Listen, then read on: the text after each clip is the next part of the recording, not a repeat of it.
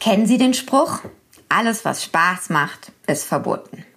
Viele denken sich wohl genau das, wenn sie vom Arzt kommen und es mal wieder heißt, ihre Cholesterinwerte sind zu hoch. Landläufig steht das hohe Cholesterin nämlich dafür, dass wir viel zu ungesund essen, zu fettig, zu zuckerhaltig und zu fleischlastig. Hohe Cholesterinwerte bzw. überhaupt Probleme mit dem Fettstoffwechsel sind ein großes Problem in Deutschland. Mindestens 50 Prozent der 18 bis 79-Jährigen sind von diesen Lipidstoffwechselerkrankungen, wie es im Fachjargon heißt, betroffen.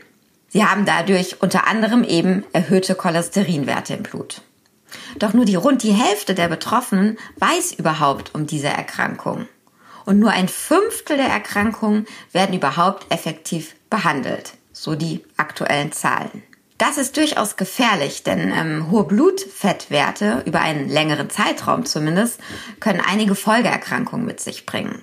Es kann zu Ablagerungen in den Blutgefäßen kommen und im schlimmsten Fall zu einem Schlaganfall oder einem Herzinfarkt. Deshalb ist es wichtig, dass wenn man unter einer solchen Erkrankung leidet, das möglichst früh weiß und früh behandeln kann. Und immer mehr gibt es in diesem Bereich auch die Möglichkeit, ganz individuell mal zu gucken, was dem Patienten dann gut tut. Professor Ami Mahabadi ist Kardiologe und Leiter der Lipidambulanz an der Klinik für Angiologie und Kardiologie im Westdeutschen Herz- und Gefäßzentrum der Universität Medizin Essen. Langer Titel, aber interessanter Job. Nämlich hier versucht er genau solche individuellen Therapieansätze umzusetzen. Und darüber und über das Thema Cholesterin und wie man sich vielleicht vor solchen Fettstoffwechselstörungen schützen kann, will ich heute mit ihm sprechen. Mein Name ist Lucia Schmidt. Ich bin Medizinerin und Redakteurin im Ressort Leben der Sonntagszeitung und freue mich sehr, dass Sie uns heute zuhören. Und jetzt will ich ganz herzlich meinen Gast begrüßen. Hallo, Herr Professor Mahabadi. Einen wunderschönen guten Tag. Herzlichen Dank für die Einladung. Ja, ich habe eben schon gesagt, die meisten kennen eben beim Fettstoffwechsel dieses Wort Cholesterin und dann schreckt man immer auf und denkt, oh je, das ist nichts Gutes. Können Sie uns mal erklären, was verstehen wir denn überhaupt unter Fettwechselstörungen und welche Rolle spielt dabei das Cholesterin? Also Fettstoffwechselstörungen ganz allgemein äh, ist das, wenn die äh, zum Beispiel Cholesterinwerte, es gibt aber auch andere Fette, die im Blut gelöst sind, wie zum Beispiel die freien Fette, die sogenannten Triglyceride, in irgendeiner Weise erhöht sind. Was erhöht bedeutet, kann für den einzelnen Patienten ganz unterschiedlich sein. Es gibt da keinen etablierten Grenzwert, dass man sagt, jeder Patient sollte ein Cholesterin von unter so und so haben, sondern das hängt immer auch ein bisschen vom Patienten und den Gegebenheiten des individuellen Patienten ab. Und dann gibt es eben unterschiedliche Formen der Fettstoffwechselstörungen. Manche davon sind äh, basierend auf dem westlichen Lebensstil, das heißt, dass wir uns im Schnitt ein bisschen zu wenig bewegen, vielleicht auch nicht ganz so gesund ernähren, wie Sie es auch in Ihrer Einführung beschrieben haben. Dann gibt es noch die große Gruppe der Patienten, die sich total gesund ernährt, die auch regelmäßig sportlich aktiv ist, aber trotzdem höhere Cholesterinwerte hat, äh, wo wir von einer genetischen Belastung ausgehen müssen. Und beide Erkrankungen gleichermaßen äh, oder beide Gruppen gleichermaßen müssen eingestellt werden, äh, um das Risiko für zum Beispiel Herzinfarkte oder Schlaganfälle für die Patienten zu minimieren. Eine etwas andere Situation haben wir immer dann, wenn schon eine Erkrankung aufgetreten ist. Also wenn man zum Beispiel wegen einer Engstelle in den Herzkranzgefäßen einen Stent bekommen hat, dann ist es umso wichtiger, dass wir die Lipide, also die Fettwerte gut einstellen, um das Fortschreiten der Erkrankung aufzuhalten. Mhm. Jetzt haben Sie schon gesagt, es gibt im Prinzip zwei unterschiedliche Gruppen von Menschen, die davon betroffen sind.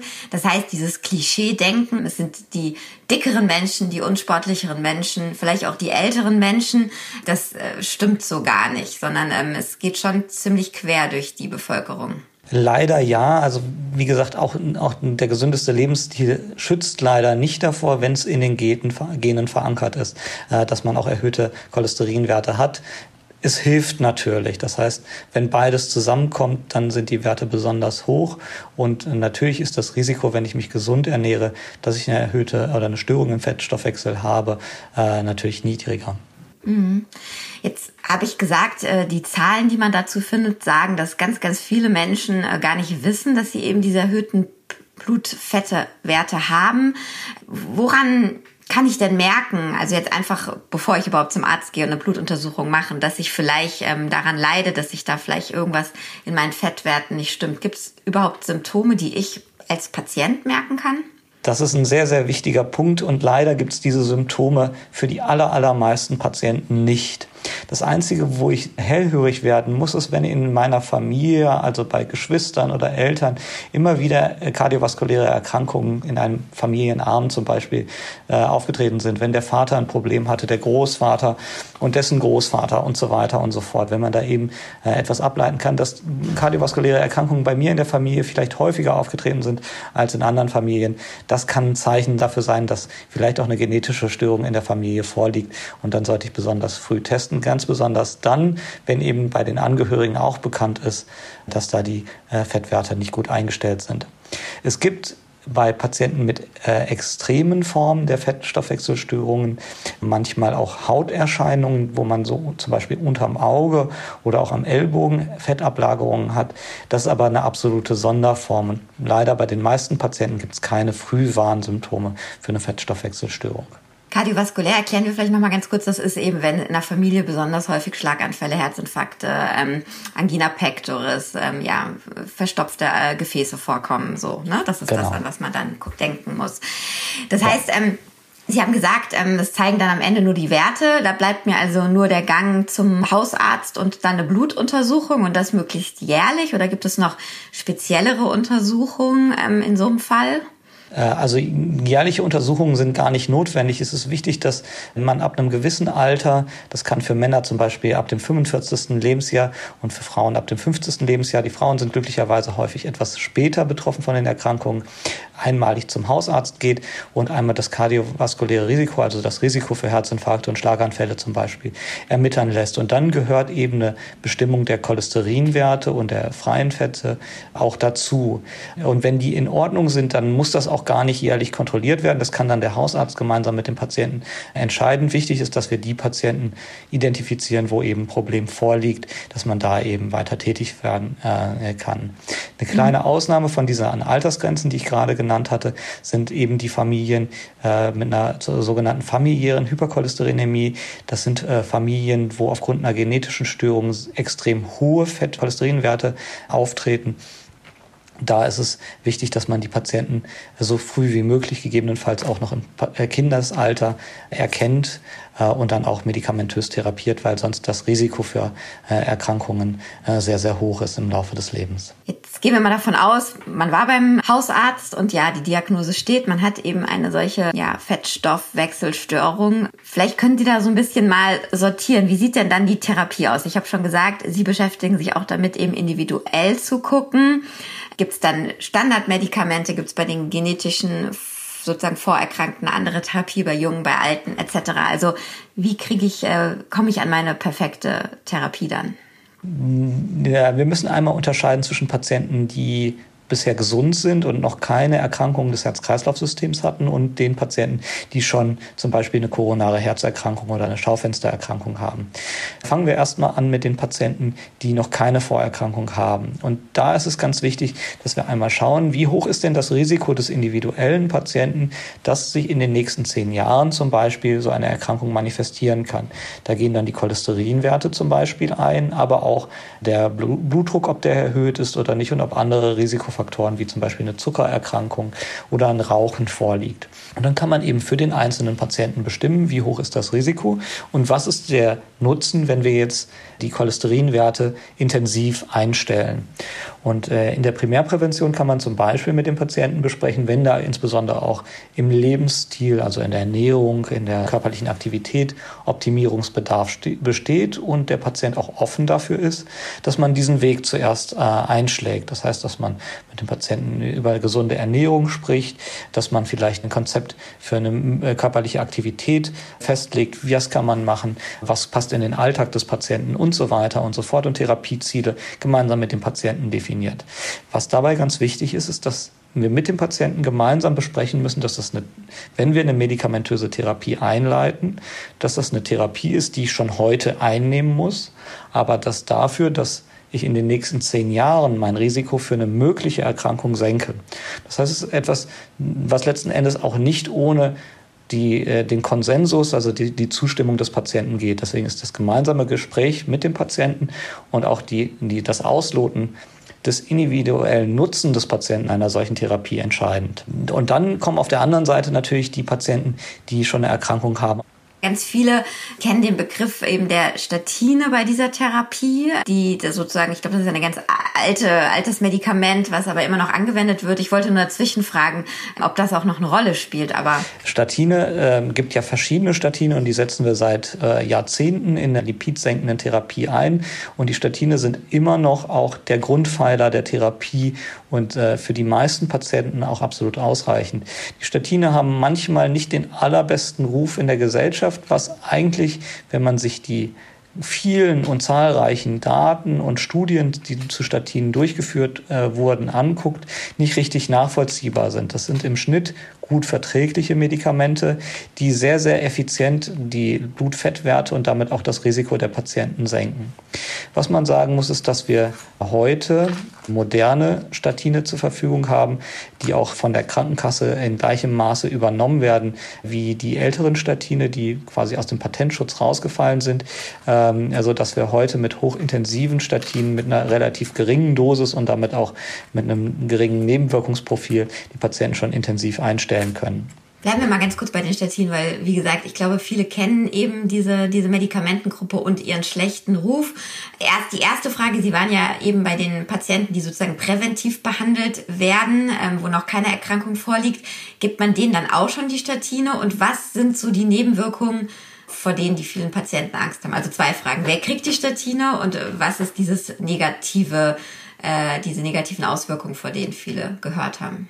Also zunächst einmal, wer kriegt diese Statine? Alle Patienten, wo man übereinkommt, gemeinsam mit dem Patienten in der Primärprävention, dass der Nutzen einer solchen Therapie auf die nächsten Jahre gesehen das Risiko von Nebenwirkungen übersteigt. Das sind die Patienten, wenn die Patienten einverstanden sind und der Arzt die Indikation sieht, denen man ein Statin verordnet. Dafür muss das individuelle Risiko einen gewissen Grad überschritten haben oder die Cholesterinwerte einen gewissen Wert überschritten haben.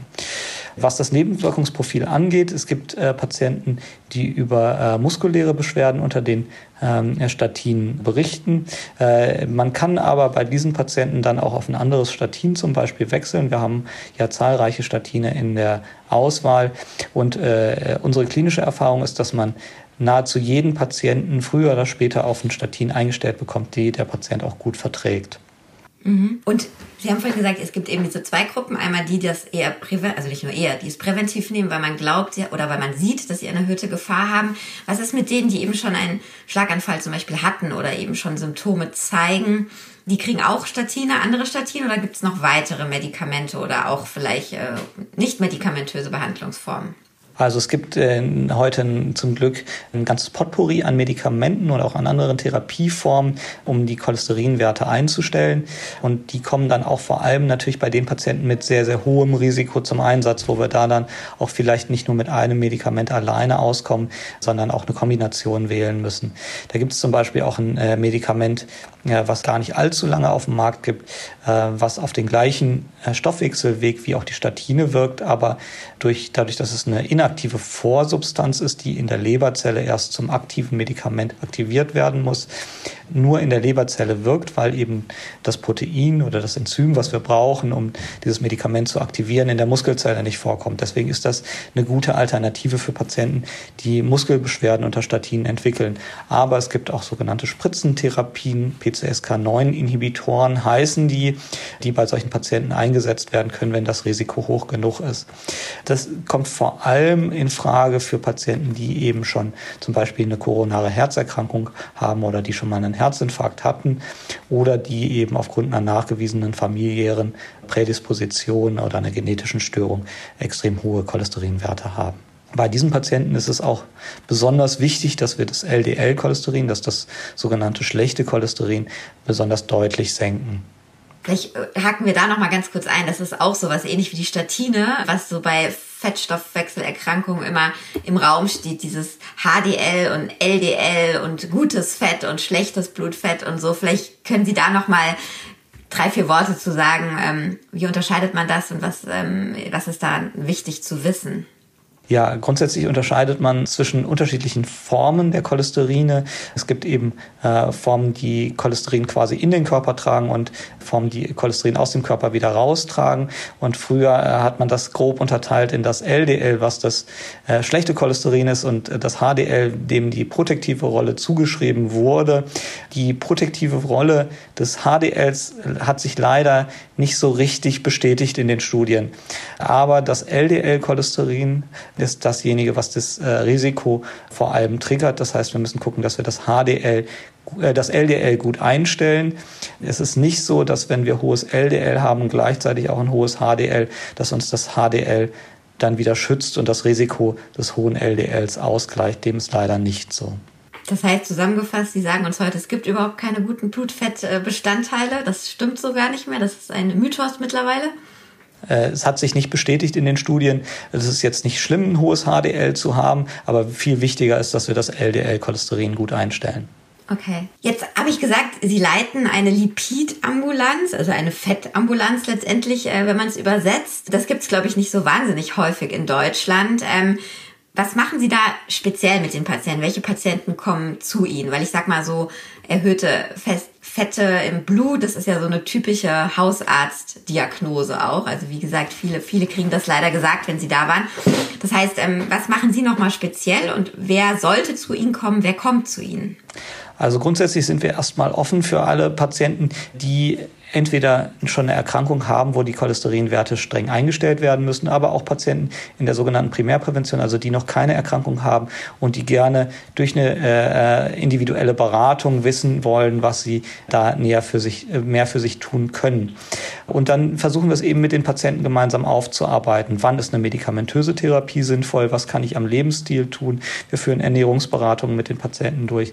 Wenn es eben äh, tatsächlich äh, eine genetische Erkrankung der Verdacht dort besteht, dann führen wir auch die genetische Testung durch, wenn das indiziert ist.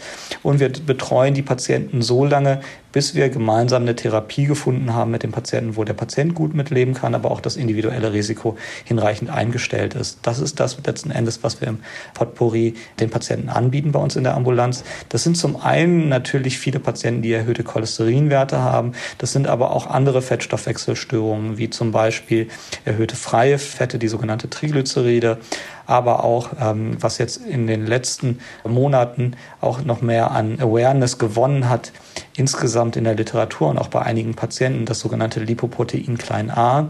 Das ist ein genetischer Risikofaktor, den man einmal im Leben bestimmen sollte beim Patienten, um ein zusätzliches Risiko äh, zu identifizieren. Und auch äh, da kommen Patienten zu uns, die eben ein erhöhtes Lipoprotein klein a haben und wissen äh, wollen, was man damit machen kann, was sie sich selbst Gutes tun können, um Ereignisse in der äh, Zukunft zu verhindern. Und es können aus ganz Deutschland Leute zu Ihnen kommen und es zahlen auch die Kassen. Also Sie müssen einfach überwiesen werden oder ist das irgendwie eine private Ambulanz?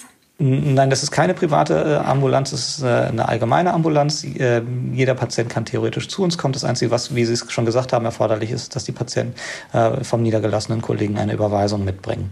Mhm. Jetzt haben Sie eben ein paar Mal gesagt, die Patienten kommen und wollen wissen, was sie sozusagen für sich tun können, wie sie sich ähm, individuell noch mal schützen können. Ähm, vielleicht noch mal ganz zum Abschluss. Was kann ich denn eben tun, was nicht mit Medikamenten zu tun hat. Ist es dieses berühmte Frühstücksei, was ich nicht esse? Ist es die Joggingrunde? Was eben sagen Sie diesen Patienten, die etwas für sich und ihre Gesundheit in Bezug auf eben die Fettstoffwechsel tun wollen? Das versuchen wir mit den Patienten ganz individuell herauszuarbeiten in so einem Termin. Und das kann ja ganz unterschiedlich sein. Wir wollen den Patienten nicht die Lebensqualität nehmen und wir wollen ihnen nicht das, was ihnen Spaß macht am Leben, äh, verbieten, um vielleicht in 20 Jahren ein Ereignis zu verhindern. Da wissen wir, dass das die Adherenz der Patienten, also dass die tatsächlich am Ende bereit sind, die Empfehlungen, die wir vereinbaren, auch dauerhaft äh, einzuhalten, dass die dann nicht so wahnsinnig groß ist, sondern wir müssen mit den Patienten eben gemeinsam erörtern, wo gibt es Verbesserungspotenzial äh, und was kann man äh, eben tun. Und das, da sind die Patienten auch ganz unterschiedlich aufgestellt, äh, auch was schon die Grundvoraussetzungen angeht.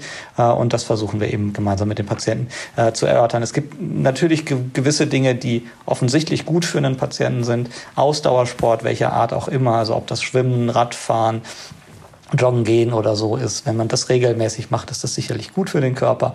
Auch äh, ausgewogene, vielfältige Ernährung mit vielleicht äh, Reduktion von, äh, von Fleisch und dafür mehr Fisch ist natürlich immer etwas gut, was gut für den Patienten ist, nicht nur für das Cholesterin, für Cholesterinwerte, sondern auch insgesamt für die Gesundheit, senkt das Diabetesrisiko, äh, senkt das Risiko für Bluthochdruck und so weiter und so fort. Also gesunder Lebensstil ist natürlich immer etwas, was wir anstreben sollten bei unseren Patienten. Aber mit Wohlfühlen meinen sie eben zum Beispiel, der eine, dem fällt es leichter, weiß ich nicht, auf ähm, etwas zu essen zu verzichten, der nächste macht lieber die drei äh, Runden mehr Sport. Ähm, also da wird praktisch geguckt, wo wird die äh, Lebensqualität am wenigsten eingeschränkt, so wie ich gesagt habe am Anfang, dass man trotzdem noch genau. Spaß hat und nicht alles verboten ist. Okay. Genau. Und was funktioniert für den Patienten auch im Alltag? Ich kann jetzt nicht einem Patienten, der beruflich stark eingebunden ist, einfordern, dass der jeden Tag gewisses strenges Management einhält, was dann mit, seinem, mit seiner Lebensart nicht mehr übereinzubringen ist. Das wird dieser Patient ja langfristig nicht durchhalten. Ja, lieber Herr Mavadali, ich danke Ihnen für das Gespräch und all die Infos rund um den Fettstoffwechsel. Vielleicht lässt sich nach diesem Podcast der ein oder andere doch nochmal seine Blutwerte beim Hausarzt kontrollieren wie gesagt, ab 45 bzw. 50 ist das äh, spätestens mal sinnvoll, wie wir gerade gelernt haben.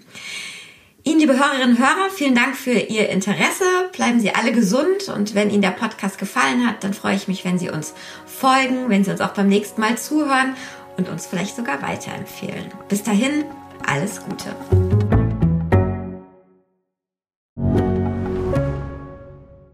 Ich bin Dr. Robin John, Allgemeinarzt in Schönebeck. Das ist 15 Kilometer von Magdeburg entfernt und trotzdem zu weit, um hier Nachwuchs zu finden. Immer mehr Praxen im Salzlandkreis bleiben unbesetzt und Patienten haben lange Wege und noch längere Wartezeiten. Das muss sich ändern. Die besondere Nähe der niedergelassenen Haus- und Fachärzte ist in Gefahr. Was die Gesundheitspolitik jetzt dringend ändern muss, erfahren Sie auf rettetdiepraxen.de. you.